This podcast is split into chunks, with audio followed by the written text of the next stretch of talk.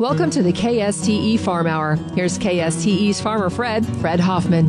As wildfires continue to rage in California, farm and range losses are mounting. We have an early look at some of the damage. The state is claiming victory again against the medfly, but this time in Solano County. The Sustainable Groundwater Management Act. It's not just about what's below the soil. There are serious land use decisions that are going to have to be made, especially in the Central Valley. We have an in-depth report. All that crop reports and multiple awards for California's cheesemakers. It's coming up on this week's KSTE Farm Hour. Let's get started. Last week, we told you about the several wildfires in California the Carr Fire, the Mendocino Complex, and the Ferguson Fire. Unfortunately, a week later, those fires are still burning and they've increased. The Carr Fire near Redding. Last week, 125,000 acres burned. This week, 173,000 acres. The Mendocino Complex, the river and ranch fires around Clear Lake has grown as well. 110,000 acres were burned last week. The most current figure at press time, 300,000 acres. And the Ferguson Fire, which has been burning since mid-July near Yosemite. Last week, 68,000 acres burned. Now, 91,000 acres. Firefighters are getting a handle on all three blazes, but it's going to be a while. Many estimates say it won't be until September 1st until the fires are fully contained.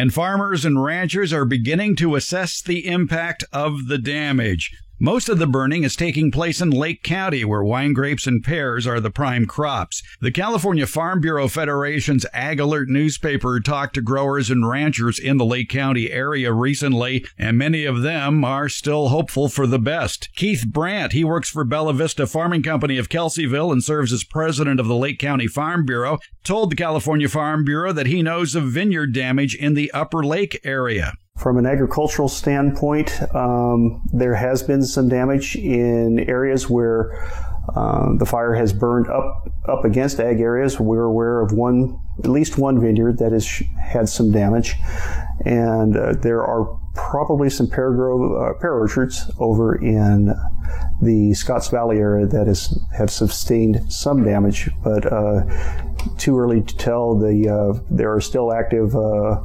uh, suppression operations going on in those areas, so we have not been able to get in to have a look. We're very close to veraison, and the, uh, the longer the smoke sits on the uh, on the grapes themselves, the greater chance or probability of damage.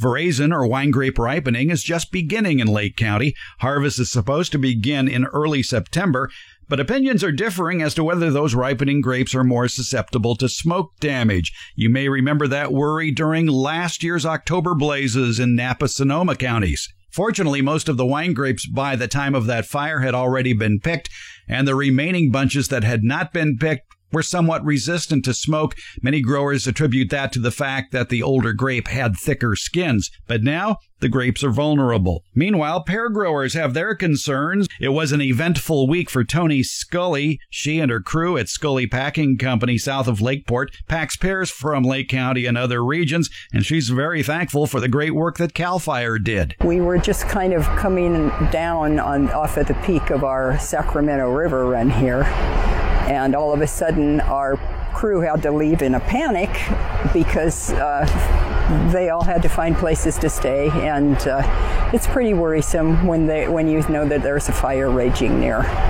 Fortunately, we've got our feet under us again. It was truly a white knuckle time because nobody knew how long this was going to last or where the fire was going to end up. And I must say, CAL FIRE saved all of our communities, and uh, it's been amazing what they've been able to accomplish. That Mendocino complex blaze, by the way, the largest in the history of California. Wildfire threats continue to grow in the Pacific Coast states through August the traditional peak of the fire season in that region. But also growing, according to USDA meteorologist Brad Rippey, is drought. Where some of these big fires are going in Northern California and the Northwest, we have seen some significant deterioration in the overall drought situation over the last month. Rippey notes for specific states. Perhaps most dramatic is Oregon, where we now see D2 rapidly spreading across the state and the severe drought there, D2, 18% of the state on July 3rd, now 56% of the state. We saw a similar increase in the moderate drought coverage in Washington state, 12% D1 a month ago, now 30%. So that's really a hotspot for potential and future wildfire activity, in part fueled by the drought. And going into mid August, drought and wildfire conditions are expected to slowly deteriorate in both California and parts of the Northwest. I'm Rod Bain reporting for the U.S. Department of Agriculture in Washington, D.C. The California Department of Food and Agriculture, along with the USDA and the Solano County Ag Commissioner's Office, have eradicated a Mediterranean fruit fly infestation centered in and around the city of Fairfield, and that ends a 108 square mile quarantine that began back on September 25th of 2017. A total of 10 flies were detected. CDFA used the release of sterile male medflies at a minimum rate of 500,000 flies per square mile per week as the mainstay of its eradication measures for this pest. Additionally, properties within 200 meters of detection sites were treated. The treatment, an organic formulation of spinosad, which originates from naturally occurring bacteria in soil that eliminates any mated females and reduces the density of the population. To further reduce the population of medflies, properties within 100 meters of breeding populations were subject to host fruit removal that eliminates the eggs and the larvae. During this incident, over 2,000 pounds of fruit were removed from 58 properties. It began to be noticeable in 2006, but really became a front page national issue in 2008. The sudden inexplicable disappearance of millions of honeybees, collapsing colonies, and staggering bee losses 50% or more.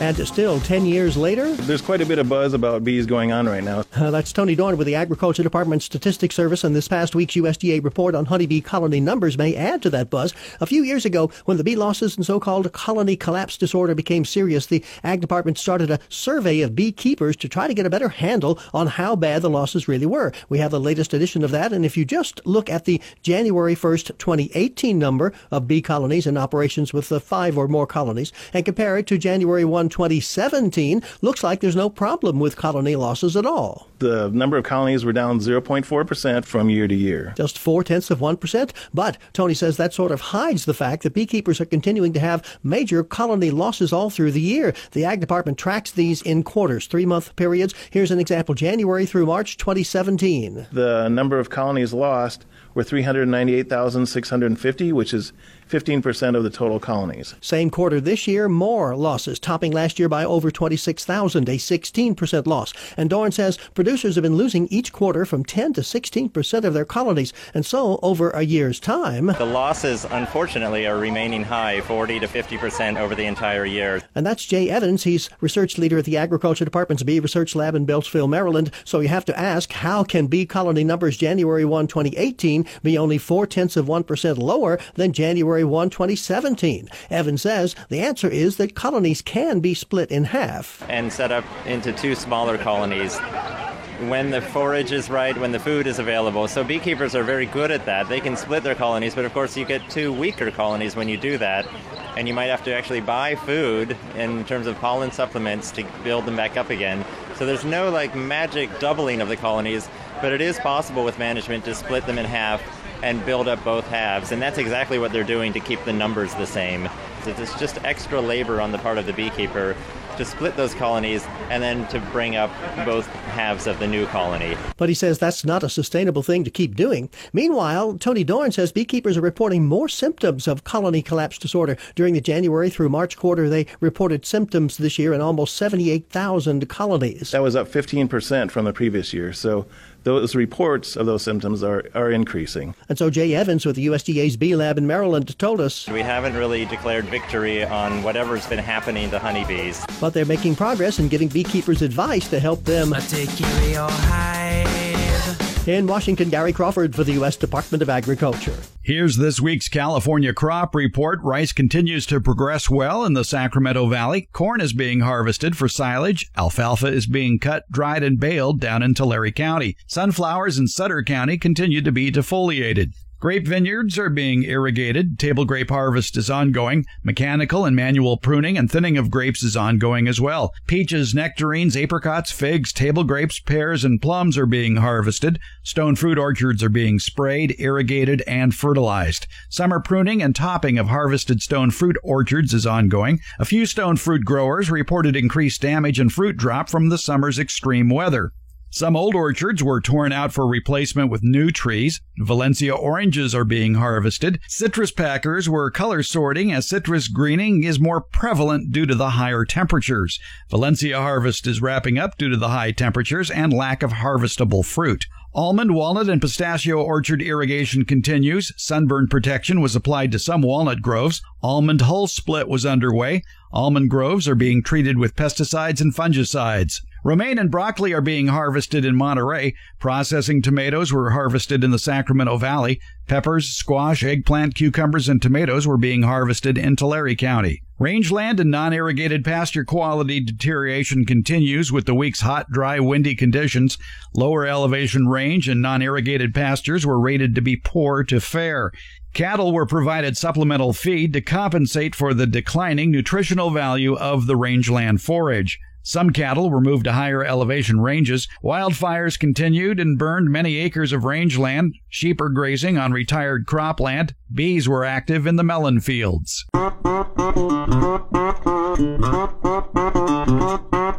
Take the KSTE Farm Hour with you wherever you go. It's available at KSTE.com or the iHeartRadio app in streaming mode, or you can download it from your favorite third party podcast aggregator such as iTunes.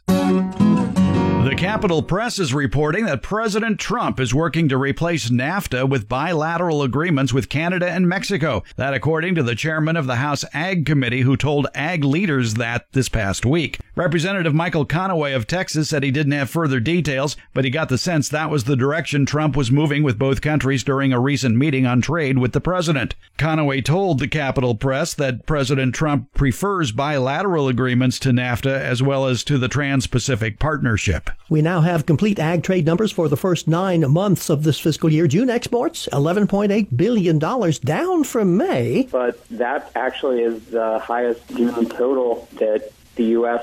has had on record. And USDA trade economist Bryce Cooke says May was also the biggest May export month ever. And so for the fiscal year up through June, the U.S. has sold $110.9 billion worth of ag products to other countries. About 1.8 billion above 2017, or about a 2% increase. So far, high value product export sales are the ones climbing. Red meat products are up 10%, so are poultry products.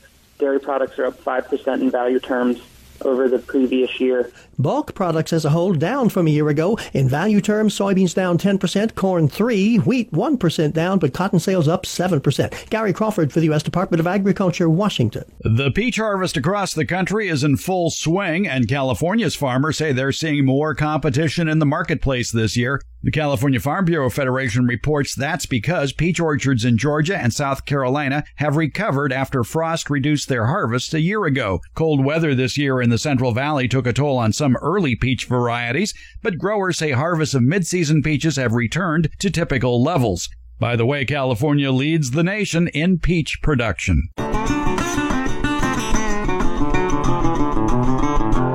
Two California organizations, as well as one national organization, have been selected to receive a combined $1.3 million through the USDA's Natural Resources Conservation Service's nationally awarded Conservation Innovation Grants. All three projects support soil health innovation. Among the grant winners, the Napa County Resource Conservation District will promote soil health assessments and field trial monitoring to support soil health management systems in California's North Coast vineyards. The University of California regions will work with growers to incorporate highly productive organic no-till vegetable cropping systems throughout California. And the American Farmland Trust will work with farmers in California as well as four other states to accelerate soil health adoption by quantifying economic and environmental outcomes as well as overcoming barriers on rented land. Soil health grazing lands, and organic agriculture systems.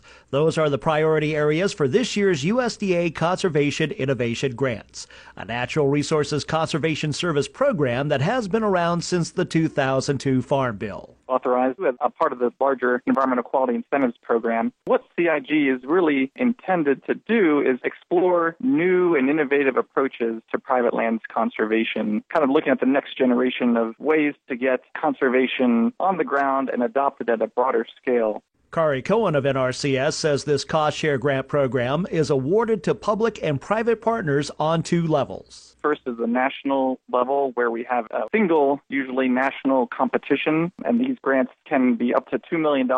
And then at the smaller scale, we offer state competitions. Each year, NRCS state offices can choose to run their own CIG competition. And these are a much smaller scale. The maximum size of those grants are $75,000. And each year, between 15 and 25 states take advantage of that opportunity. So, in regards to the Conservation Innovation Grant Program for 2018, what we announced were 22 awards across those three topic areas for just over $10 million. Cohen provides an example from each priority area. So, for instance, under grazing lands, we gave a grant to the University of Idaho, which is developing a grazing forage assessment tool that ranchers in our western states can use. And it's a really interesting idea of kind of integrating satellite imagery with on the ground forage assessment into the single tool that'll kind of be a next generation tool that ranchers can really have at their fingertips using a smartphone or something like that. Meanwhile, the University of Wisconsin will use its CIG to look at a prevalent challenge to organic ag systems, which is increasing the adoption of no till agriculture. Tillage is often needed to control weeds because herbicides aren't really able to be used so much in organic systems. So the University of Wisconsin project is looking at exploring ways to increase the adoption of no-till in organic systems. Numerous soil health projects were also awarded conservation innovation grants. One example is in northern latitudes up in Minnesota, for example, or in the Dakotas, adoption of soil health management systems tends to be a little bit lower. There's unique challenges in those latitudes of getting cover crops seeded and growing before winter sets in. So we have a project with the University of Minnesota where they're going to be looking at potential ways to increase cover crop adoption and ways that getting cover crops seeded earlier so that they'll be able to start growing before winter sets in.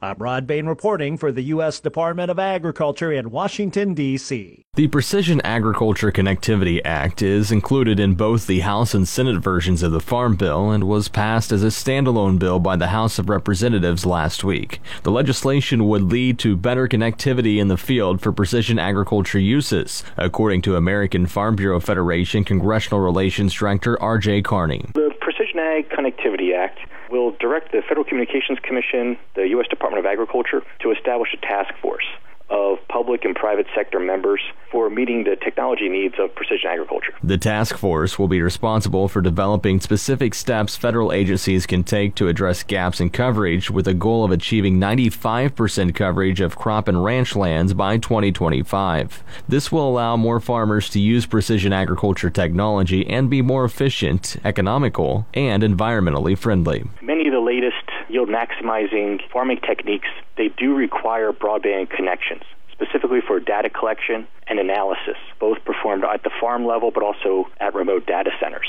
So this Precision Ag Connectivity Act is critical for farmers and ranchers who want to utilize precision ag technology as a tool in their toolbox. Karney says moving the bill across the finish line is becoming more certain. Farm Bureau is extremely optimistic that the Precision Agriculture Connectivity Act will be signed into law. Rural broadband it's a critical pathway for global markets for agriculture and other industries. And farmers and ranchers, they rely on broadband as another vital tool in the infrastructure to deliver food, fiber, and energy uh, across the country. Michael Clements, Washington. Take that, Wisconsin. California's cheesemakers won a total of 53 awards recently at the American Cheese Society's annual cheese competition in Pittsburgh. Over 259 processors representing the United States, Canada, Mexico, Brazil, and Colombia were in the competition, but California took home 32 two big prizes six first place, 11 second place, and 15 third place awards in this year's judging. In total, 15 cow's milk cheese and dairy companies won awards for products made with 100% California milk from the state's more than 1,300 dairy farm families. California is the second largest cheese producing state in the nation. California is responsible for more than 2.5 billion pounds of cheese in 2017. Among the Northern California winners at the cheese competition was the Sierra Nevada Cheese Company in Willows, the Marquez Brothers of San Jose, Karoun Dairies of Turlock, the Point Reyes Farmstead Cheese Company, Fiscalini Cheese Company in Modesto, the Marin French Cheese Company in Petaluma, the Rizo Lopez Foods of Modesto, and the Oakdale Cheese and Specialties in Oakdale.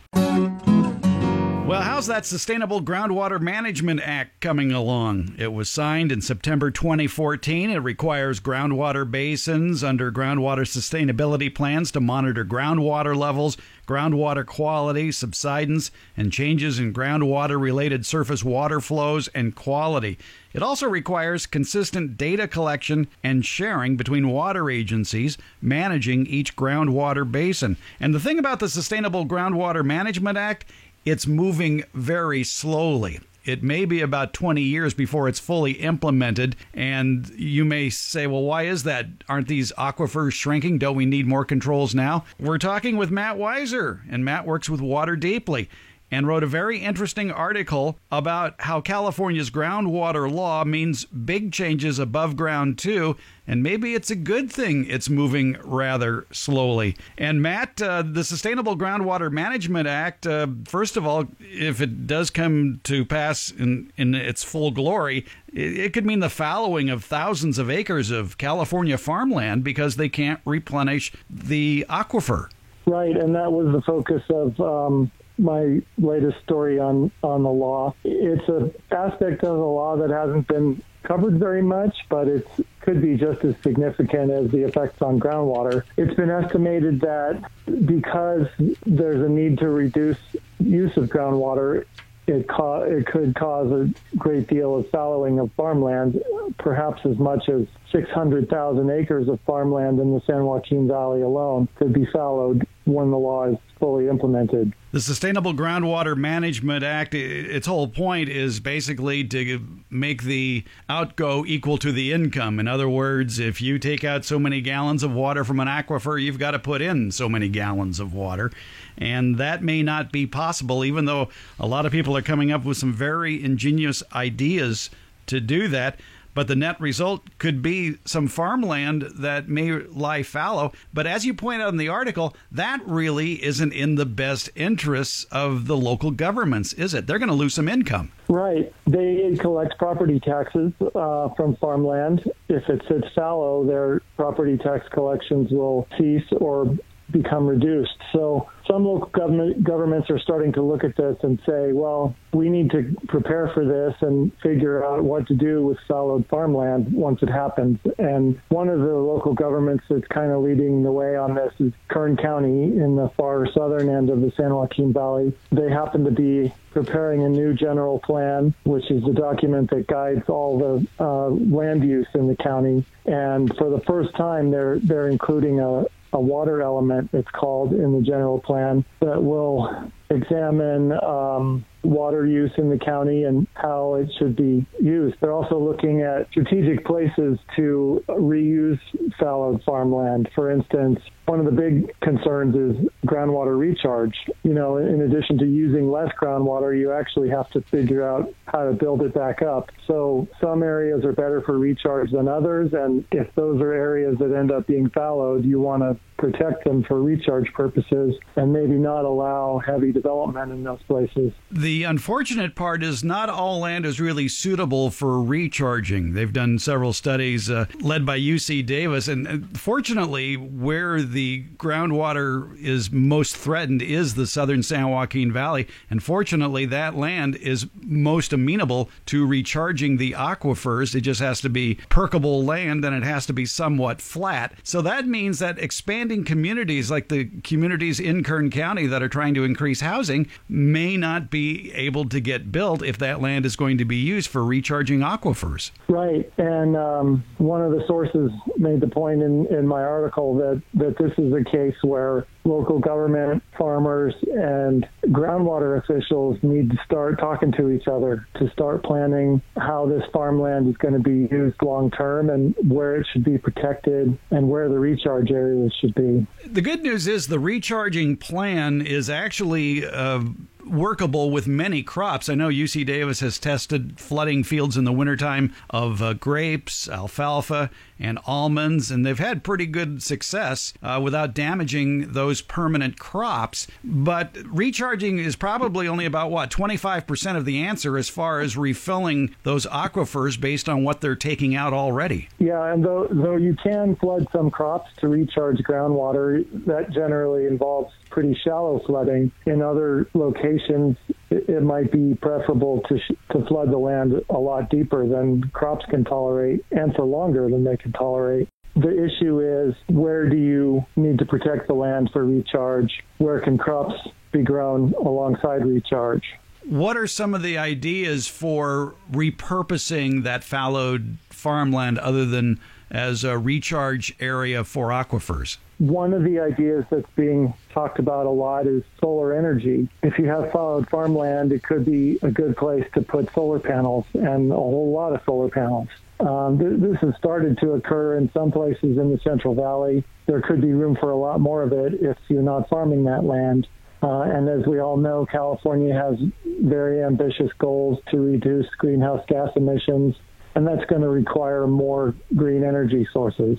So those two goals could intersect. I know that one of the thoughts uh, of people in the San Joaquin Valley is redirecting storm runoff that that might be enough water to help uh, recharge the aquifers. But how do you get storm runoff from the cities of the valley to those rechargeable areas? Yeah, that is one of the problems. Um, it's been said that most of the uh, available stormwater flow occurs in the north part of the San Joaquin Valley. And as you pointed out, most of the good recharge lands are in the south. So, how do you connect the two? You, you may need some new infrastructure, such as canals. Um, there are a lot of canals in the San Joaquin Valley already, but there might be locations where they could be strategically connected so that you can move the floodwater where you need, need it for recharge. So that's the kind of thing that's going to need to be looked at, and probably some investment needs to happen in that area. One person you talked to for that article in Water Deeply basically said this isn't a groundwater issue, it's a land use issue. Right. And that's a pretty surprising comment, but it tells you how significant uh, changes in land use could be. Uh, in, in addition to just fallowing of land, you could have some big changes in the kinds of things that people grow. You might see thirstier crops such as cotton and alfalfa become decreased quite a bit in the valley in favor of things that use less water and maybe produce a higher financial yield for the farmer. So you may see more fallowed land in the future. You you may see a different mix of crops, and you may even see communities growing onto some of this fallowed farmland. Uh, in some cases, that might be the right thing to do. In other cases, it, it could be a problem if, if that growth occurs on good recharge land. You could also see a lot of this fallowed land become part of existing national wildlife refuge areas in the valley, which uh, there's there's a number of them, and many of them don't have the water they need already. Some of them, there are folks who would like to see them become bigger. So those could grow. You could even see new refuge areas as a result of this fallowing. Until recently, there was no requirement to report agricultural water consumption. Well, that changed back in 2007 when a new state law required irrigation districts to file annual reports on water delivered to their farm customers, a law that went into effect in 2012. Well, it's not 2012 anymore. How is that water reporting system going on? According to an article in Water Deeply written by Matt Weiser, Matt points out that this is a very hit and miss enforcement of the water reporting rules. So, Matt, talk a little bit about the history of this ordinance and uh, why it was necessary. Well, it's a complicated history. Um, as you pointed out, the, the law was initially adopted in 2007 but there were two changes in the law that came along later, two whole new legislative bills that amended the original law. So now there's this complicated mix of requirements that affect uh, the reporting of this groundwater data and it, it, has been confusing for water users and confusing even for the State Department of Water Resources, which is charged with en- enforcing it. The reason this was all done was it, it was passed in the wake of not this last drought, but the one before that as a means of simply getting a handle on how much water are we using because this data was never collected before. So it was thought to be a good idea to simply begin gathering the data and see what we're dealing with. This gathering of data, though, seems rather old fashioned. They're requiring written reports, yet other states like Idaho that have been doing this for a while, they're doing their own measurements. They're not re- uh, looking to the local irrigation districts for the report. They've got the state has the measuring devices in order to do it. Why isn't California doing that? Well, you're right. It's a very different approach than some other states. Um, Idaho, as you pointed out, does the data collection itself, and, and that some have referred to that as more of a top-down data collection approach. California takes a bottom-up approach where it simply asks the water users to file reports. And that hasn't gone so well. As my story pointed out, less than half of those who are required to file these reports have filed them, which is a pretty poor uh, compliance record. It was done this way, I think, because um, it was a big step for the state, which has always been had a very sort of a laissez-faire attitude towards managing groundwater. And when the law was passed, I think um, the legislature didn't want to drop the hammer too hard on on groundwater users. So this is how they did it. And as you pointed out, there there was no online filing required, although the latest change in the law does create a process for online filing, so that may make it easier for some people to file, and perhaps we'll see better compliance. And I guess it's rather confusing as well. The, the I guess the the law has been amended so that if you are a irrigation district of a certain size, you follow one sort of regulations.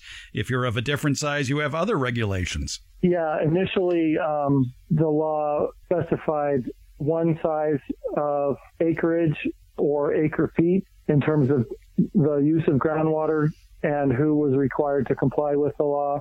That was later changed, but the earlier parameters were not changed. So now there's there's actually three sets of filing requirements depending on how large you are or how much water you use. Also, the um, reporting period changed.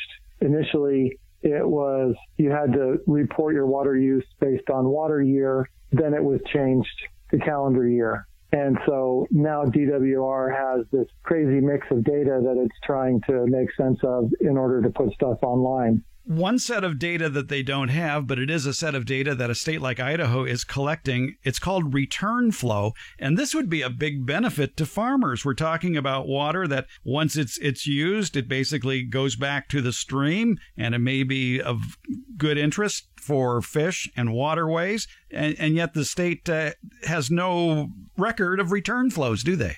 That's right. Yeah, the state does not require water users to report return flows, which um, is problematic because unless you're reporting return flows, it, it may be that it, it looks like you're using a lot more groundwater or, or any kind of water than you really are because the return flow is, is water that isn't consumed by your crops. It goes downhill to the next farmer or into back into the creek or river from which you took it. It also creates a water management problem. For instance, during during the last drought in California, it was difficult to manage uh, curtailments. You know, telling people they can't extract water because of the drought this was made difficult because no one knew about return flows. So there, there may have actually been more water in some creeks and rivers than people thought because the amount of return flow wasn't known. And it still won't be known because no one's required to report that. Idaho, as you pointed out, does account for return flows. And as a result, they get a fuller picture of how much water they're using and how much they're not using. And it certainly would be of a benefit to the farmers uh, knowing that return flows are augmenting the stream flow, and it, it could help farmers in the future of uh, avoiding the pain of water diversion curtailments during drought. Yeah, it could, and and I suspect a lot of farmers uh, have a good sense of their return flows and, and what what percentage it is of the total water that they divert for irrigation, but they're probably not measuring it because they're not required to. The if they were required to measure it, you know, it could be very useful data, not just for the farmer, but for state officials who are trying to deal with things like droughts. Is the state looking to update these rules and regulations and methodologies? Not that I'm aware of. Right now, the DWR is is um, continuing to wrestle with making the, the, information that it has available to people. Um, it was just a couple months ago that they finally put it, some of it online so that everybody could look at it. It is publicly available. Um, they created this crude website that, that puts up some of the data that they have, but not all the data that they've collected since the law went into effect because of this change in reporting requirements. They're still sorting through and quality checking a lot of the data, so so much of it isn't available yet. In my article, they pointed out that the situation with their data collection and posting of it is not ideal and they're hoping for better compliance in the future. But one of the problems with all these laws is that there is no penalty. DWR was not empowered to assess any kind of penalty on people who don't report this data.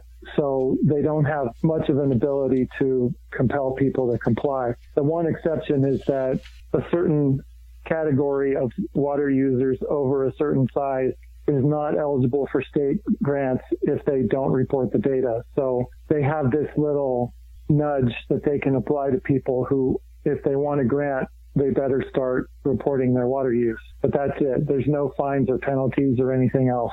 And I would imagine the Department of Water Resources lacks the resources to monitor every one of these. Well, sure, and that's true of many areas of California law enforcement. Yeah, there there is not enough people power to get out there and look at every well and every water diversion and and verify that it's being that a recording device has been installed and that reports are being filed. So yeah, much of the um, non-compliance is not being investigated on the ground, unfortunately.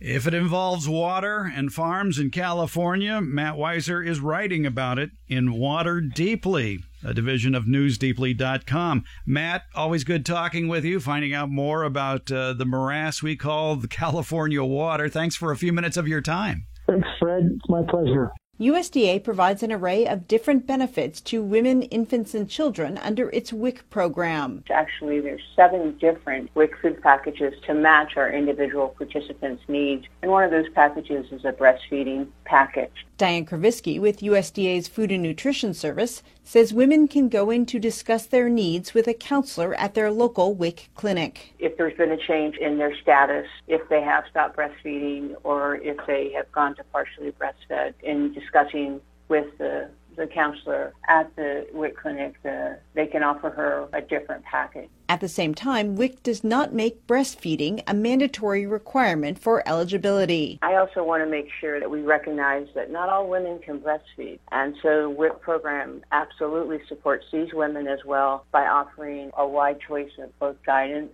as well as infant formula to support healthy development. This is Stephanie Ho for the U.S. Department of Agriculture in Washington, D.C. You perhaps have heard the term replenishment. Maybe you think it is a catchphrase in a soft drink commercial.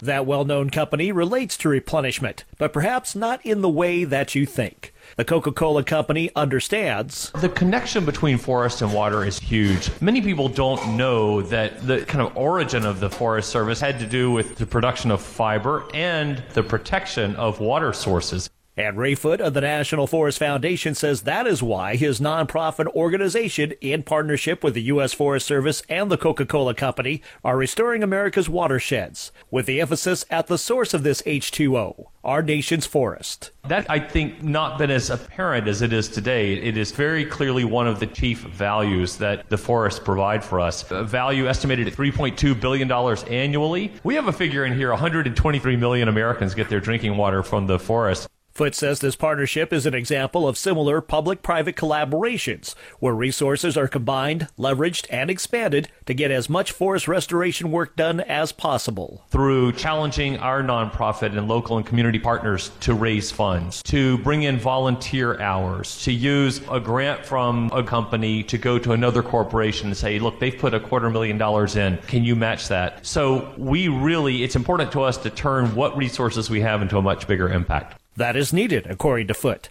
as a high percentage of our nation's streams, creeks, and rivers are stressed or in a substandard condition that impacts water quality. So, what do some of these replenishment projects look like? One involves efforts in the Midewin National Tallgrass Prairie in Illinois, where the impacts to water quality of decades, centuries of agricultural, military, and industrial use is being reversed. One thing that was done to drain this land was the installation of field tile, like terracotta or clay drainage pipes. And it was, in essence, to remove the moisture and carry it away. That's not appropriate or healthy, so we needed to pull those tiles out and after a period of time, they can be replanted. Replanted with native grasses and plants by a group made up primarily from inner city Chicago youth volunteers, many of whom have never seen a prairie before.